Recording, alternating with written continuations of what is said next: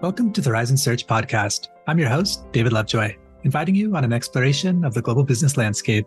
Join me as we discover insights from world class professionals. Amit Ranjan, thank you very much for coming on our podcast today. Uh, you have an impressive background that I look forward to discussing with you. But before we begin, could you please introduce yourself to your audience? Who are you? Where, where, what are you doing? Uh, how, how should we identify you? Thanks, David, for having me on this podcast look forward to interacting with your community. So, quick background about uh, you know myself. Uh, so, I am a technology entrepreneur, and uh, in 2006, I you know happened to co-found a company called SlideShare, which was in the online professional content space. And 2006, as you might uh, imagine, was a very different era compared to where we are in 2023. It was a very early stage of the social web. This was a time when YouTube had just been created and you know flickr and myspace were still around and they were the most popular network. So slideshare happened uh, during that era that phase. And i was one of the three co-founders. Two of my other co-founders were based in the bay area. I was based out of new delhi.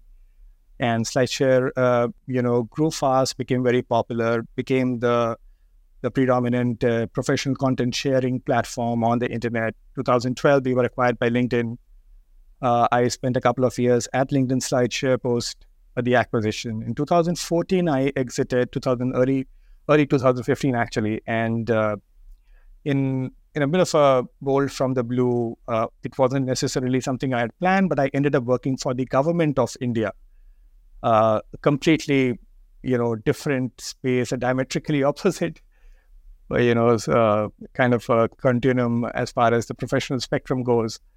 And uh, more specifically with the government, uh, what happened was the uh, Indian government had, you know, sometime around 2008 or 9, they had put together the digital identity program called Aadhaar. And that had been in the works for about five or six years. And by 2015, when I was kind of, you know, contemplating what to do next, uh, the government dis- had by then decided that, you know, they wanted to build other um, digital platforms that used Aadhaar's API capabilities, and they were looking for, you know, people from the with a technology background, people who had built large, scalable platforms, and who came with an entrepreneurial mindset. And it was during that phase that uh, you know I was working very closely with Sharad and his organization called iSPIRT. We are all, as I said, extended volunteers at iSPIRT. iSPIRT is a completely voluntary body and uh, through that association, I ended up, uh, you know, I landed up in the government. I took up a formal position as an architect at the Ministry of um, uh, Electronics and IT, which is the federal uh, nodal agency or the ministry or the department that deals with everything to do with uh, information technology in India and uh, they were uh, building a series of platforms. And the platform that I extensively worked on is is something called DigiLocker. So DigiLocker is uh, you know think of it as a federated document network. You know there's various uh, documents and IDs and uh, you know data records that any government issues to its citizens over their lifetime. So similar similarly in India, you know an Indian citizen would have been issued uh, a whole host of you know documents, records, certificates, IDs so, uh, and the entire, uh, you know, exchange economy or the ecosystem around that happens in the physical world. People are taking, you know, paper copies and sharing them. And the idea was that can you create a digital equivalent of that? Can you digitize the the document uh, and the data records, and then build a complete, uh, you know, transaction ecosystem whereby if you are kind of stopped by a cop on the road and he's asking for your driving license, you actually don't give him a paper uh, DL, you actually pull out a digital record from your mobile phone, or if you're, let's say, catching a flight or a train, uh, then you can actually show a digital version of your, uh, you know, IDs. So this this uh, started off in 2015, as you might imagine, for a country like India with 1.4 billion people. You know, it is easier said than done. This is a mammoth, gigantic project, and um, it took, uh, I would say, almost two to three years for us to even get started to put together the basic concept, the architecture, the APIs. We built together, we put together uh, an online application, and uh, by about 2018 or 19 is when this platform actually started taking off. So in 2000, we are in 2023, so it's been about uh, six or seven years, and the platform is, uh, you know, kind of still it is used by about more than 200 million people. So that's a big number in itself, but it's uh, you know at an India scale that's still less than 25% of the country's population. So a long way to go there. Impressive. Thank you for sharing that with me. So, a lot to unpack there. I'd like to go back to talk about the evolution of SlideShare. But before I do, I have to ask you you mentioned almost with a chuckle going from a startup environment into the government. How would you categorize India's government in startup terms? Was it an easy transition? Is, is, is the Indian government fairly agile and able to absorb some of this uh, thought leadership that you have in the tech space? Yeah, so governments are uh, honestly different creatures. They're just you know designed and built differently than what you have in either in the private sector or in the more extreme version of the private sector, the startup space. Um, but at the same time, the government is kind of you know I would say they are honest and uh, they kind of you know reflect inwards and kind of uh, look at their own capabilities and they've been able to identify where the gaps are. Now, the way governments are set up, it may not be easy for them to f- fill those gaps, you know, immediately or just have overnight solutions for that. So I think what has happened in India and something which is quite remarkable, and I feel very thankful for having uh, had the opportunity to work with the government is that the government of the day about uh, around 2008 9 kind of figured out that there are these gaps. And you know there's there's various uh, initiatives there are various things that the government wants to do. And uh, what better way to kind of uh, you know fill those gaps but to kind of you know somehow engineer or orchestrate a situation wherein people from the private sector people from the startup world people who are working in uh, you know big IT services companies they somehow come into the government become a part of it in various you know engagement modes. And then they kind of you know think of it as a public private partnership. It's the government and its own infrastructure and bureaucracy and there's people from the outside who are coming in and they kind of come together.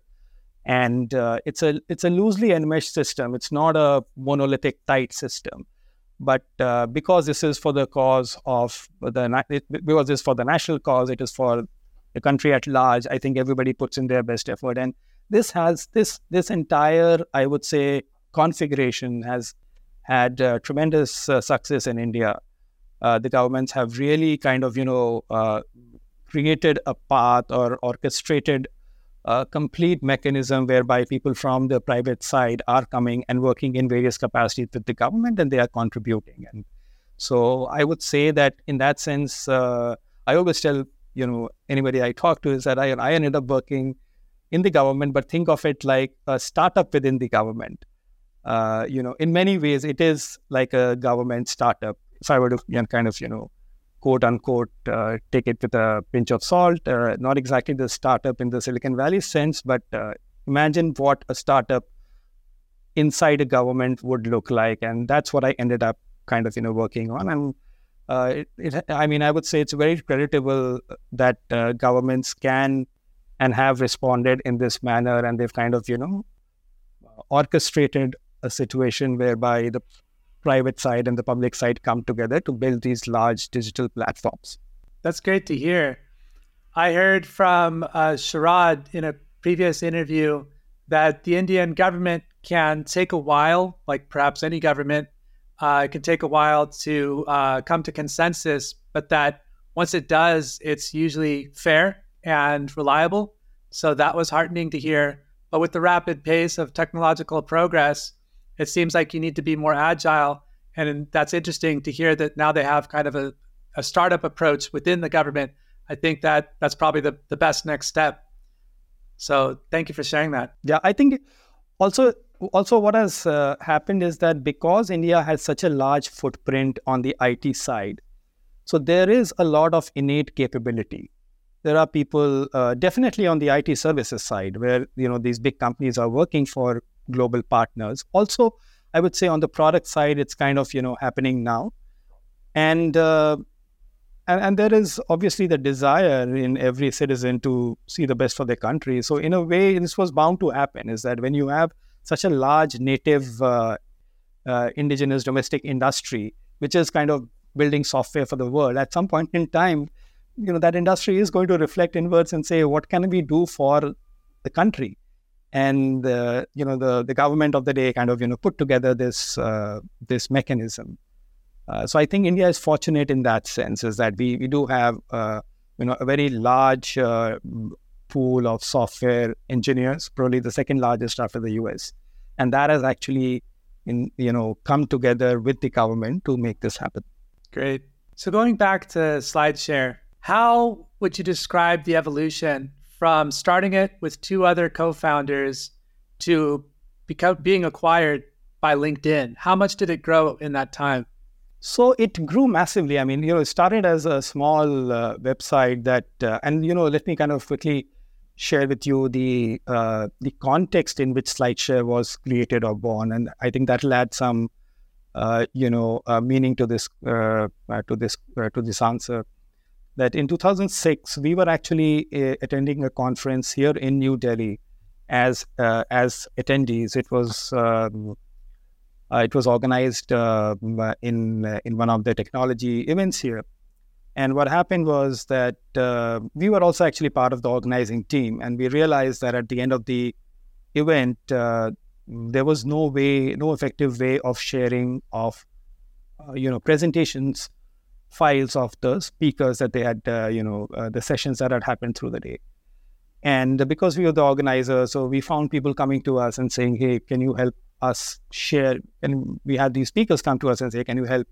You know, my presentation notes or presentations get distributed amongst the audience. And conversely, on the audience side, there were people coming in telling us, "Can you give me that guy's speaker? That speaker, he was very good." So we found ourselves kind of buffeted between those two group of people and uh, there was no means of sharing presentation files at that time in 2006, actually.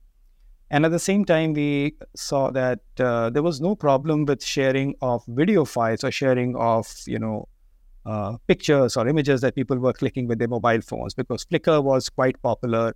YouTube had been born about eight or nine months back, and so people were catching on to that concept. So, so that was a trigger in our mind: is that you know, it seems like uh, you know there is no effective or easy way to share presentations, documents on the internet today. And in many ways, the way we kind of describe that problem is that uh, this event ended today, but these files, these presentation, these PPT files that you know kind of capture a lot of the value of what this event delivered, a lot of the archival value of what was talked about today kind of you know is captured in these in these files and they are going to die on people's hard drives and people's desktop folders today because there is no effective way to free them on the internet.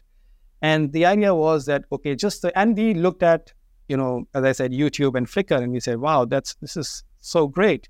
These videos and these pictures seem to kind of have a social life on the internet so we kind of thought in those lines. We said, is there a mechanism or is there a way to kind of, you know, create a platform or think of a platform whereby these these uh, these documents, these files are kind of, you know, let loose on the internet and they start their life on the on the internet today. They don't go to die in people's hard drives and their desktop. So that was the trigger.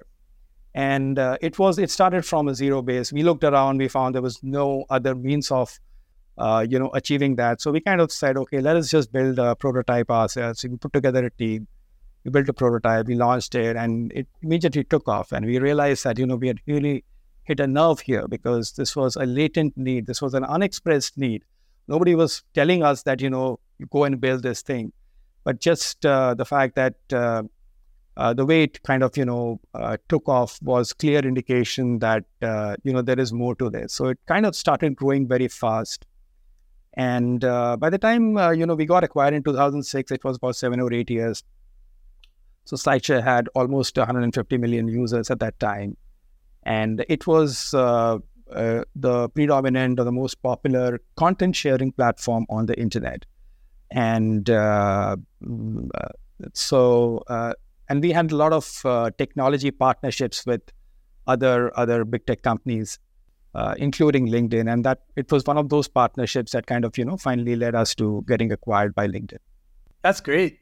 When you say 150 million users, is that globally? What was the distribution of that? Was it predominantly within India? I'm curious, how popular was this around the globe? Well, this was totally a global platform. Very, I mean, you know, for most uh, global uh, social media platforms, I mean, the the broad breakup that you would see is that about 20 to 25 percent would be you know North American uh, uh you know usage. So this is the uh, the U.S. and Canada and those countries. Uh, around uh, 20 to 25 percent would be you know from Europe. Uh, there'll be another like maybe 30 percent from South America, Africa, and the rest of it from Asia. So SlideShare kind of mirrored this trend. And as I said, you know, this trend would largely be, you know, replicated across most global social platforms. Proper distribution. Well done. Starting with a small team and then scaling to a massive team. How how was that? Was that a smooth transition? Were there some growing pains on the way? And if so, how did you identify and address them? So startup journeys are never smooth. I mean, they're never a straight line. They always kind of, you know, go go like this. And uh, I always tell, you know, friends that startups are embodiments of, you know, living chaos. It's like, uh, um, uh, it's um, it's never a smooth journey. It's never a straight line. And uh, but the good thing is that uh, you know you learn along that journey. So the key thing to uh, to understand is that people who thrive at startups are probably people who are good at teaching themselves. They're good at self learning. They're good at learning quickly. So, quick learning and self learning are two traits that, in my opinion, you know, really, uh, you know, come to your rescue. They would really help you if you're kind of doing a startup or even working at a startup, because a lot of the situations that you're going to face, whether it is, you know, the the idea, the product, the the execution of that product and idea, then, you know, coming on to the business side, how do you put together a sales team? How do you put together a marketing team? How do you take it to the market? How do you sell it to customers? And then the whole, you know, uh, the whole um, uh, thing about running a company, because company is made of human beings. It's about people. And a lot of, uh, you know, people who are coming with a technology background, people who are software engineers, they might be good at writing code. They're not necessarily good at managing human relationships. That's not something that they were kind of, you know, uh, trained for. So I would say that that often turns out to be, uh, you know, quite tricky. That's an area where you see a lot of, uh, you know, churn. You'll see a bunch of chaos. Startup teams, uh, you know, grow fast. There's a fair bit of, you know, ups and downs. And uh, but uh, essentially, you know, you have to teach yourself uh, you you do have one advantage in the sense that you know social media is is is kind of an ecosystem where people talk about their experiences. So if you've you know you've built a company, if you've scaled an organization, if you've taken it to let's say an IPO, and you go and search on Google, you'll find so many people who have shared their stories in a completely uh, non-commercial, uh, original, authentic way. So you, when you read about that, that kind of you know tells you, it gives you pointers, it gives you cues. So there's a lot of uh, you know learning that happens just by reading how others have you know undertaken that journey before you. So that is, I, in my opinion, a big tool and something that comes to your rescue time and again. Is that just talking to others, reading about others' experience, reaching out and the startup ecosystem is fairly well networked. Is that uh, and especially if you're you know working on open source, and you, you can argue that you know SlideShare was an open source uh, uh, version of content. We were trying to create an open source version of a content community. So the whole uh, idea of open source is based on the notion of paying it forward. Is that you know you stand on the shoulders of what others have done.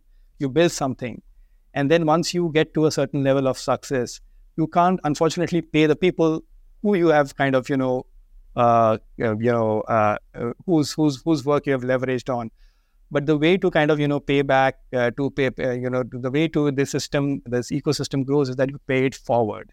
You kind of you know help out others. You kind of you know let others uh, who are in a similar situation you kind of you know help them out in whatever way they can. So that is something which is really you know very powerful about the startup ecosystem. An analogy that comes to mind hearing you talk about that is working in a startup is like swimming in the ocean looking for resources, whereas working for a company is like being on a boat. Yeah.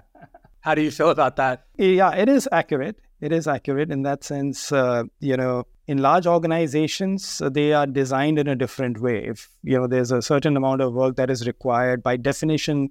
You know, the organization would you know, maybe hire 2x or 3x the resources that are required because they are planning for things like redundancy, continuity, succession planning. Now, those words don't exist in the lexicon of a startup in the initial years, at least. And uh, you'll, you'll have so many stories about startup uh, startups where you know they, they'll never have thought of this for the first 10 years or first 8 years of their organization's journey. It's only they, when they reach that stage and they have to scale and they have to grow that's when they realize, oh yeah, you know what? It's not. I mean, while there are differences between startups and you know large companies, but eh, in a sense, a startup when it once it grows does mirror many of the dynamics and the challenges that you see in large organizations as well. So there is that transition as well, and uh, it said that you know one of the sayings I remember is that you know what made you successful in the past isn't what will make you success succeed in the future. Is that the solutions of yesterday really, you know, you have to, while you leverage them, you learn and you kind of grow fast, but they are not going to help you tomorrow. You you got to kind of you know get onto a different trajectory tomorrow. So, which means that it kind of explains this constant churn and this chaos, and you know this chaos kind of gets reflected even in the uh, you know the the kind of teams uh, startups have in the team composition, team numbers, uh, you know, it's very common to hear of a startup team and say, you know what, I mean, more than half of my team wasn't there, uh, you know, 15 months ago. So, so the company is getting constantly, you know, reborn and rejuvenated. And the challenge for the founding and the management team is that how do you keep the uh, the ship uh, sailing through all this uh, tumultuous, uh, you know, journeys. Looking back, I'm sure you had a thousand lessons that you learned from building your startup. Are there any that stick out in your mind that you still remember, like a lesson learned in building up SlideShare? Oh, I think lots of lessons, lots of lessons. I think, uh, and uh, you know, we did many things right, uh, but we did many things wrong as well. I mean, to be honest, looking back in hindsight, uh, there are there are many situations where you kind of uh, reflect back and say, oh, uh, we wish we had the benefit of hindsight and we would have done this uh, in in such a different way. I would say that uh, you know uh, a few quick lessons that come to my mind, uh, especially from the the startup ecosystem, is that uh, you know when you're building a business. especially and, and you know i would kind of confine myself that a lot of my expertise is best applied to software internet based ideas it may not necessarily kind of you know port over or carry over to physical uh, kind of businesses. So i i'm kind of you know i uh, would like to kind of narrowly focus on that space is that uh, you really need to kind of focus on product and user experience right? If uh, you know steve jobs is uh, is an iconic figure who's you know who taught so many, uh, you know, of these life lessons to to Silicon Valley. And one of the things that you really learn from him is the focus on the customer. That uh, you have to focus on the customer and the fact that often the customer doesn't know what he or she wants. So it's not as if just by inquiring the customer or by asking them questions, which is what you would you know hear about in traditional market research. So a lot of the answers, you know, you may not get by directly asking people. You have to kind of have the pulse of the market. You have to read what the you know the users are wanting or they are needing needing in a latent way, and then you know figure out what the solution to that would be. So focus on, I would say, the product. Focus of user or on user experience is paramount on the internet. Um, I would say uh, the importance of having uh, on the on the side of building a company, the importance of having a strong founding team, a strong management team, is something that you know you realize uh, is a very important uh, factor. You need you know multiple uh, team members or multiple founders, preferably each of uh, whom have maybe you know complementary skill sets. If somebody is good at, let's say, technology, the other person could be a business oriented person. The third person could be a people's oriented person who's good at managing, uh, uh, you know, a, a, company's internal matters. So you need a multifaceted team, and without uh, that a team of that sort, it's very hard to build a, you know, a sustainable organization that will grow over a long period of time. And uh, and uh, and finally, I would say that uh, the this constant chaos and this constant churn and this constant uh, you know non-linearity that you see in the startup journey, uh, being able to master that, being able to manage that, because human beings by definition are designed to kind of uh, to to kind of you know gravitate towards certainty. We want we want a grand design. We want to see that design and we want to kind of you know move towards it or kind of you know uh, make our way towards it in a in a predefined way. Uh, but unfortunately the startup journey is just uh, you know just built up in a different way. So managing that transition manage understanding those those changes and being able to manage that at your own interpersonal level managing it in the team around you that is that is of paramount importance. What happened when linkedin acquired SlideShare? Did the culture change? Did the did the, uh, did the team change? Did the processes change? Could you talk about that transition? Yeah, they they did change. And to be honest, you know, life inside a large organization, a public company, uh, is never the same as what it would be inside a you know a hundred member startup. So uh, I think uh, there were uh, many changes. I think uh, with respect to how the team was structured, because you know once you are acquired, and this is very common of Silicon Valley, uh, you don't completely control the you know uh, what's going to happen to the product or the uh, or or or the service because it's now part of a larger game plan, and it has to now fit into that game plan, and you know you have to kind of you know uh, learn to coexist within within that imperative. So uh, there were lots of changes, as is the case with every acquisition story changes in the teams, changes in how the teams are run, managed. The culture definitely undergoes a change. At the same time, it uh, you know it must be said that uh, there is pressure on Silicon Valley big tech companies also to uh, you know kind of have a little bit of a startup culture because uh, the the equation on their side is that as companies grow bigger and they become larger, it's not easy for them to keep on innovating. So they look at startups as one of the sources of this innovation. So there is that that I would say that pressure on them as well, and they try to kind of you know, uh, once they acquire companies, and they try to kind of you know draw some kind of a balance uh, between what the the earlier culture and the existing culture in the larger company is. So, uh, but yeah, you know, it's a, it's a gradual process over a period of time. It peters out, and I would say SlideShare was no different in that sense. Uh, you know, it, it, took a few years and then it was kind of, you know, part of LinkedIn. Did you have an internal celebration once you got acquired by LinkedIn? That's quite some validation. It's kind of a bittersweet moment, honestly. Uh, and uh, in, our case, honestly, we had never planned for the exit. It was just a, I would say, a configuration of circumstances that led to it, which is very different uh, in in many other startup stories, you'll, you'll often hear when you talk to startup founders that they always had the exit on their radars and they either, you know, kind of orchestrated it or they, you know, were trying to gravitate towards it, uh, you know, in some way or the other. The SlideShare story was very different. Honestly, we had absolutely no plans of selling. It just so happened that, uh, you know, LinkedIn was a big company and they came along and they said that, you know, we think uh, we could coexist together and, uh, you know, uh, it was true that uh, the SlideShare community was kind of a subset of the LinkedIn community. So there was synergy at, a, at, a, at a community level.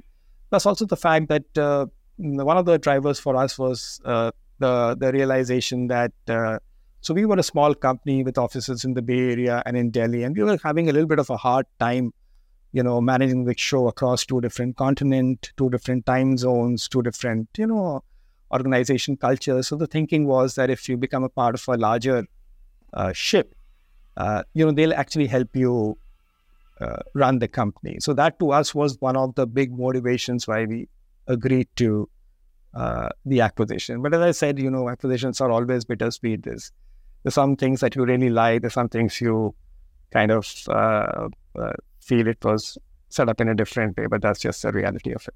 Did that transition help you at all with moving into the government?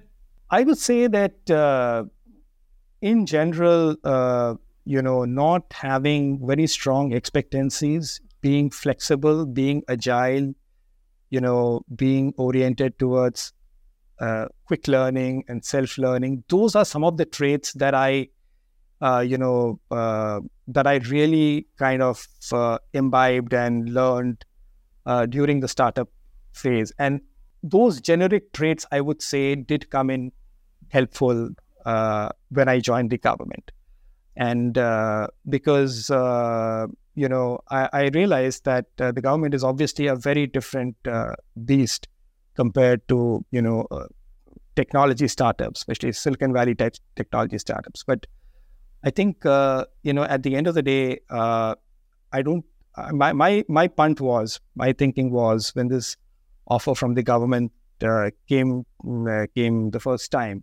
Uh, a, it was the opportunity to serve the national cause, which was something much bigger than what you would do in a in a startup. And B, I I kind of you know broken down into thinking about the end user. Who is the end user in case of a technology product, and who is the end user in case of something that the government is building? Uh, so the government is focused on citizens, whereas you know products uh, in the in the technology world think of users or customers. But some of the key drivers for why humans want to you know kind of uh, adopt a particular piece of a product or a technology i i felt weren't very different between between a startup or a government. So i looked for some of those similarities that how is it that while i become a part of the government how can i be flexible? How can i keep come in with a lower ex- expectancy, but be very action oriented, be very agile. Governments are known to be bureaucratic, right? Uh, and that's true for you know the world over. It's not just the Indian government. Governments are built by design as silos. You know, one part of the government doesn't know one doesn't talk to the other part. So how is it that uh, you know some of the learnings from the startup uh, journey can uh, actually help bridge uh, you know, some of those requirements. I, I think I was able to manage that transition because I kept myself, you know, flexible and agile and willing to learn and roll up my sleeves and, you know, not get caught up in in, in any preconceived notions. Okay. Yeah. Thank you for sharing that.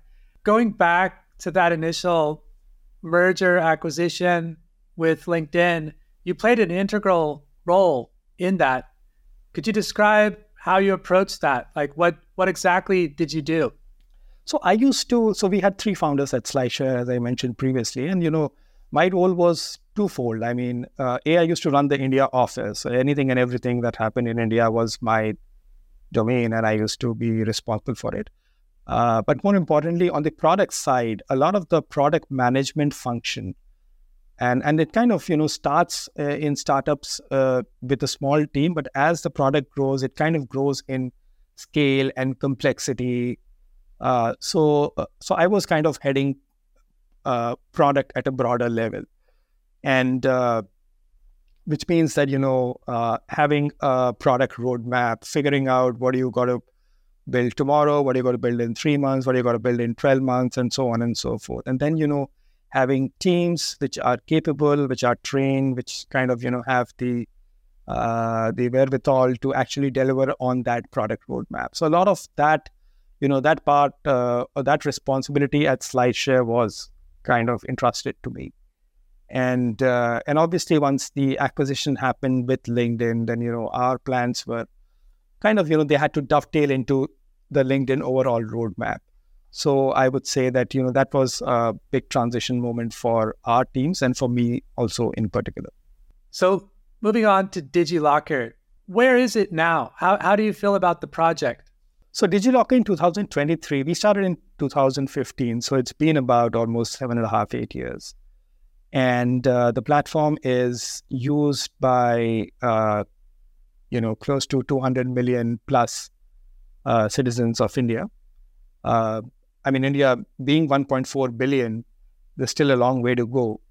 Uh, but uh, I mean, the way I would describe, uh, you know, this this question, or the way I would answer this question is that, in my opinion, a project of this nature is going to take a fair bit of time to to know to actually uh, you know to not just get created but for for real adoption is going to take some time so what we have now is version 1 of digilocker. It's up there it's successful it's running it's used by a large number of people.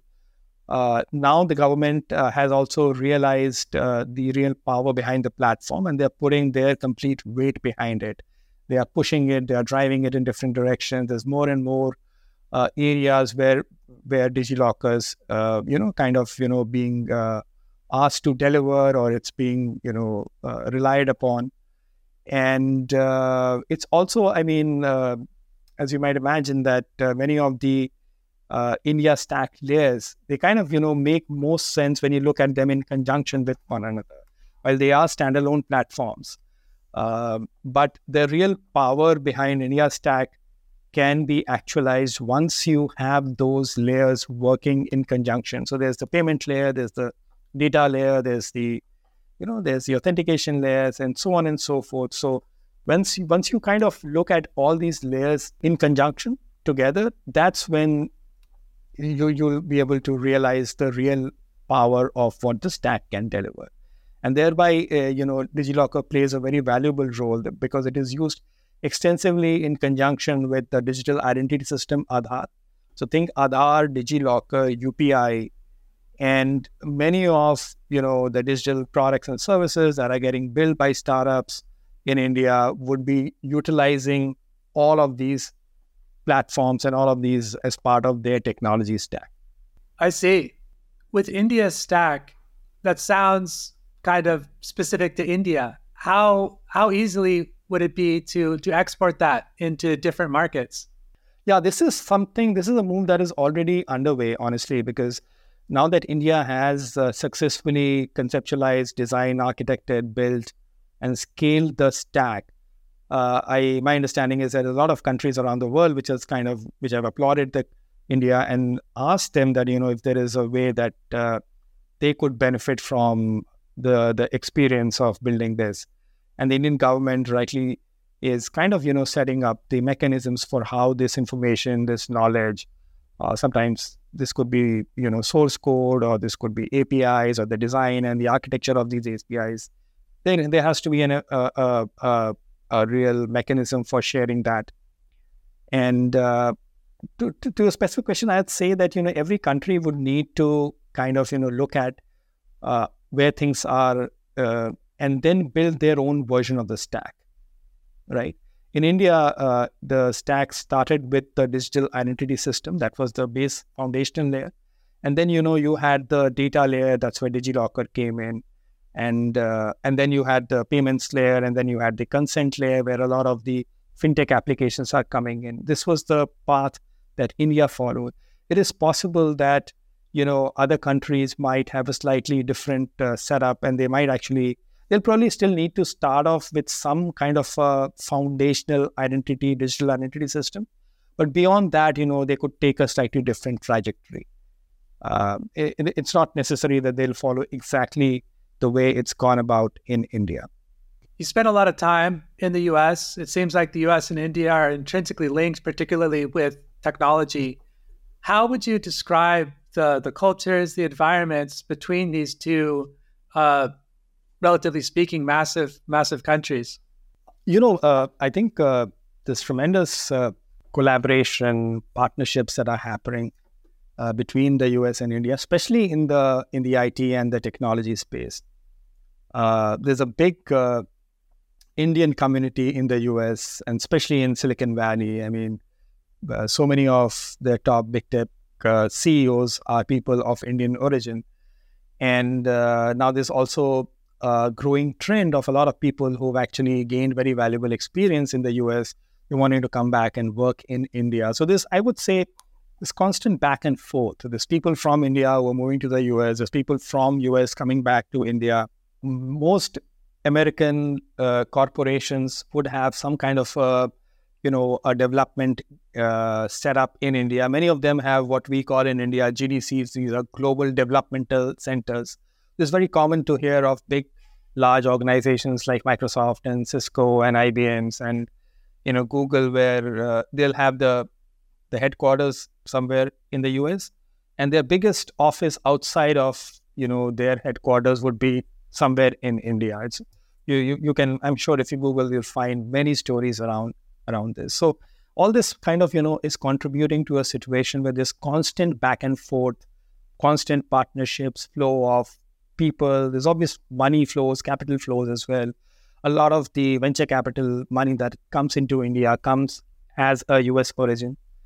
And uh, many Indian companies also, if they are looking at a global market, they choose to incorporate uh, somewhere in the US. So, uh, so there is very deep linkages both ways, especially when it comes to technology and uh, software and internet. Yeah, thank you for sharing your perspective on that.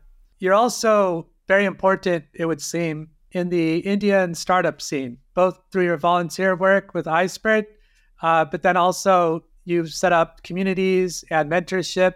Could you talk at all about the role that you play in the Indian startup scene, what that looks like, and why you do it? So my, uh, you know, community involvement in the Indian startup scene actually goes back to almost 2003 or 2004, uh, which is when I, uh, you know, entered this domain.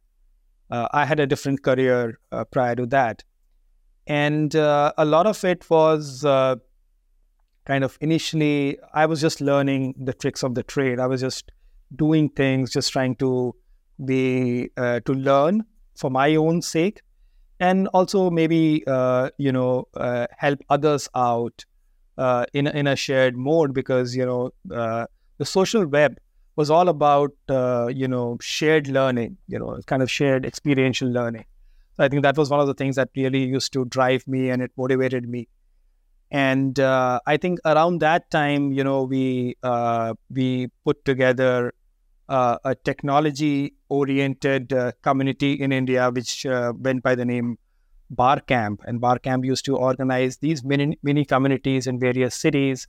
And, you know, I happened to play a very early pivotal role in, uh, you know, doing that in India. And a lot of my initial contacts and my networks in India, uh, honestly, uh, got built because of those initiatives and not because of SlideShare. Uh, so when SlideShare happened, it kind of uh, my involvement took a slightly different role, which was the the the the cause of product entrepreneurship out of India. Because India, if you, uh, I'm sure you'd be aware that uh, while India is a big has a big footprint in the technology space, uh, it's you know the the area where it's made the most impact is IT services. It's in outsourcing. It's where in helping other clients do their uh, you know build their platforms and build their uh, technology systems. Uh, it has had uh, you know lesser success when it comes to products that are built out of india for the global markets so what we were doing at slideshare was actually it fell into the latter category this was a global product which was being built by founders of indian origin uh, and uh, both in delhi and in the Bay Area. So it was kind of it had a mixed parentage. I would I wouldn't say it was completely an Indian product. Honestly, that would not be the right way to portray it. But it was kind of it had a mixed parentage. The founders were kind of you know Indian and American, and the teams were both in both situations. But the product itself was global. So when I was building SlideShare, a lot of people in India used to actually look up to me for, you know, uh, how I could kind of you know help them. And my my association with uh, with Sharad's organization like iSPIRT kind of essentially emanated from that experience that they were also interested in uh, in the in the story of how SlideShare as a product was being built in a country like India. So it, over a period of time, it kind of you know gravitated towards more of playing the uh, the the role of uh, you know of driving product entrepreneurship. And eventually finally it led to the government because you know while we were thinking products at that time we were not thinking government products. But uh, you know later on uh, when uh, when i was when i exited slideshare uh, what what happened was that you know um, we, we realized that, you know, building government digital platform also falls within the ambit of, you know, of building products for your country. It may not have been the particular flavor of products that we started off thinking. You're not necessarily thinking about government products, honestly. But uh, once you kind of, you know, take a sweep around the horizon and say, yeah, why not? I mean, you know, the country needs to, uh, you know, build these large digital systems to go to the next level. And some of the learnings around building these these these big platforms they are they are the same whether you are building it for a startup whether you're building it for a large company or a building for a government. So uh, so so finally you know that's where i i landed is that think product but inside the government systems. So it's kind of uh, to your question i would say my my you know the role that i've played in the indian startup community has kind of evolved or morphed along that journey. Started off with you know more grassroots level just being helpful to others moving on to something which was more product oriented products built out of india for global markets. And finally with the government stand it kind of took us again a little bit of a turn wherein it kind of gravitated towards you know think products but inside government systems. And these have massive you know national footprints. If the government could actually successfully build uh, build a large platform then its multiplier effect is like is is manyfold uh, so that's the way i would describe you know the role uh, my role that is the you know that i've played in the ecosystem and how it's changed over the years. A fifth of a century 20 years you've been in this space. That's incredible. And well, you mentioned you know india was known as an it services uh, country for a, a, while and now it's moving into a, a product nation i believe as, as sharma put it um, and what do you think needs to happen like how is that transition is it is it moving faster than expected? Are there some hurdles to overcome? Could you talk at all about that transition into a product nation? Correct. So I I uh, yeah I think it's a it's the it's a goal and the vision for India to emerge as a product nation. That is what iSPIRT, that organization that Sharad heads, is um, is kind of you know uh, that's the big role that they are trying to play and orchestrate in the country. And uh, you can you can clearly see progress uh, and the winds of change are blowing the way i would put it is that uh, there's a very big uh, you know uh, ecosystem that's come about within the country as far as digital services digital products go a lot of products that are being used in india built for india meant for india are being developed now in India and often by Indian entrepreneurs and Indian companies. I think on that front, uh, I would say the ecosystem is absolutely kicking, and you know it it has made tremendous progress. Uh, there is now a trend also of Indian companies building for the global markets is happening in in a few areas. For example, software as a service for for enterprise software, for you know softwares that that are built for SMEs and you know mid market companies and enterprises. It's it started to happen for for for for that part of the ecosystem. It's probably still not happening on the consumer side. So you're not having a lot of consumer startups or consumer products being built out of India for the global market. And to my mind, you know that is the holy grail. That is the highest form of you know product innovation because consumer products tend to kind of take a slightly different uh, dna and a slightly different kind of a trajectory compared to enterprise class products. So hopefully we'll eventually kind of you know uh, move towards that as well. Yeah thank you for sharing that. I'd like to finish by talking about your role as an angel investor. You've been an angel investor in various early stage startups and you're also an advisor to AngelList India could you talk at all about your role in angel investing? How did you get into it, and what has been your experience so far? So uh, honestly, I have been a bit of a late starter to angel investing. Um, I did not uh, angel invest at all while I was running SlideShare or even post acquisition. So my uh, the first time I did this was once I had uh, moved out of LinkedIn and SlideShare. That was about 2014 or 15 and that's when I had the money and I had a bit of a time. I also had the experience and the expertise to kind of you know to leverage. Uh, so that was a time when I actually started uh, this journey. Although I also ended up working immediately for the government, and as as you might imagine, that uh, once you're part of the government uh, system, then uh, you know they might have questions or concerns around conflict of interest. So uh, I had to be cognizant of those those those requirements, and you know any angel investments that I was making, it had to be uh, communicated and you know told to the government uh, in an active disclosure uh, kind of a mechanism. And uh, and then so yeah, I would say uh, you know I, I am still learning you know angel investing. I, I wouldn't say that I this is something where I've uh, gained a lot of expertise. Uh, but you know, it's great investing in other companies and living their journeys because honestly, the the world around us is so diverse. And you know, I have a few experiences. There's a few things that I've worked on. But if you look at the the vast expanse of the world around us that constitute what I know is probably not even 10% of you know the ecosystem what the ecosystem has to offer.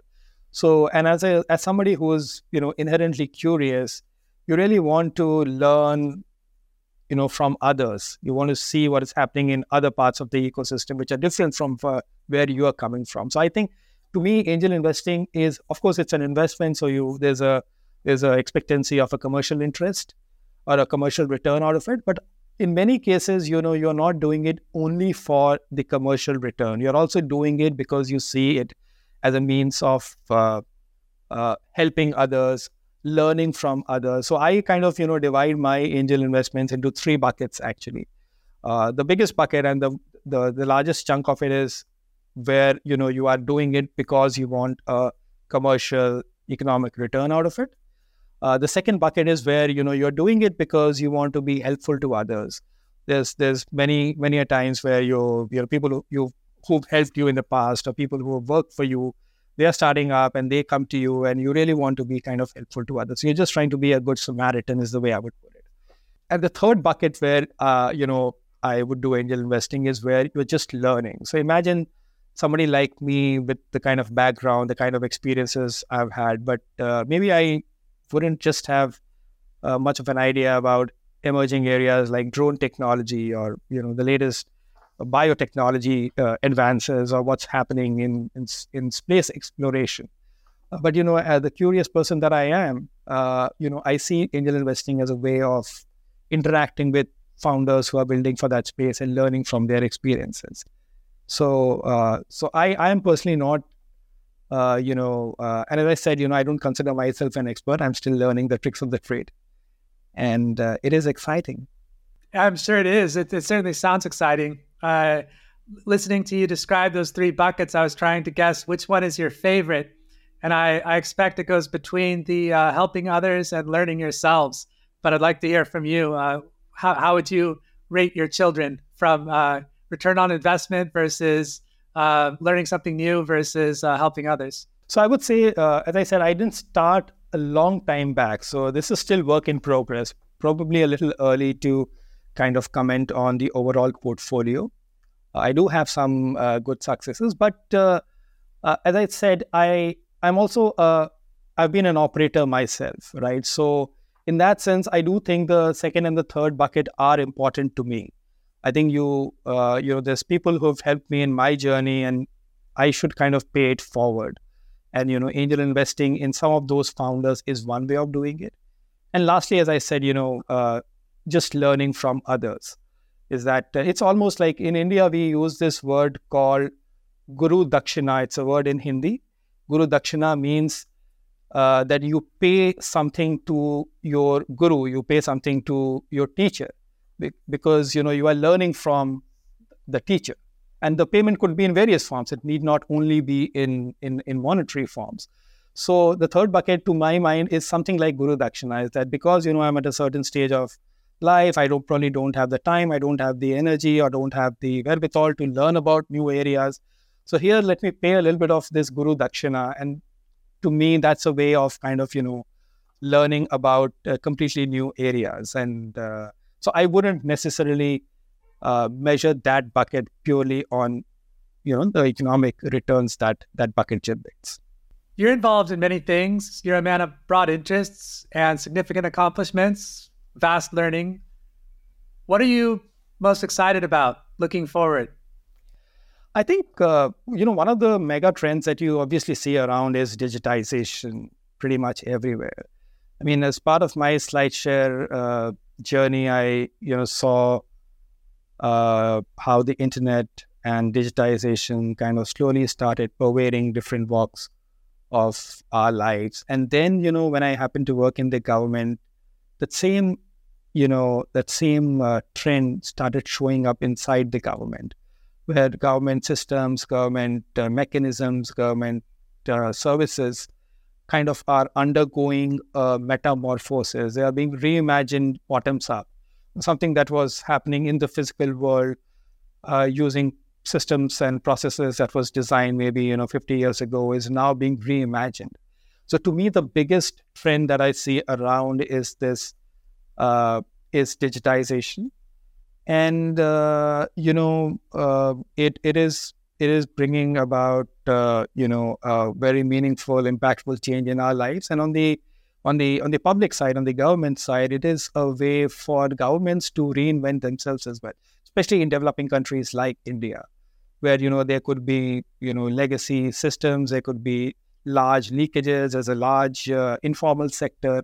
So the role that digitization plays is that it kind of gives you an opportunity to leapfrog some of the inherent uh, you know deficiencies in the system. So you kind of have a real chance at you know really galloping through uh, and just leapfrogging you know one or two phases in the in in between and just kind of jumping to something which is uh, maybe a couple of orbits upwards. So, so that is an exciting, uh, you know, transition to watch all around me, whether in the personal side or on the public side. It really is. I liked hearing Sharad's story about the the transition from the unbanked in India to now having cashless payments, uh, you know, smartphones, etc. It's, it's amazing to watch from the outside. Like you mentioned, the leapfrogging. It's uh, now uh, in some many cases, uh, you see people that were behind actually are now leaders, and um, it, it's really difficult to, to map when I speak to people in uh, emerging markets and they describe being so many years behind, say, the U.S. It it doesn't really equate because maybe last year they were so many years behind. Next year they'll be so many years ahead. So it, it's uh, it's a really fascinating um, uh, tra- transformation to witness. Yeah, that's correct. Well, Amit, is there anywhere you'd like to direct people? Uh, where can we watch what you're doing or anything that you'd like to highlight? I generally try to keep myself active on social media. So I have a Twitter handle and my LinkedIn profile. I also have a blog, although I'm not as regular with the blog itself. So, uh, you know, those those destinations are good uh, places to follow what I am doing. Okay, thank you. I'll include those in the show notes. Well, thank you very much for talking to us today. It's been fascinating, a, a lot to digest, but I, I look forward to, uh, to watching you grow and speaking to you again. Thanks, David, for this opportunity. It was great interacting with you. Thank you for listening to the Horizon Search podcast. I hope that our conversation has sparked some new ideas and given you valuable insights that you can carry forward in your own journey. Until next time, eyes on the horizon.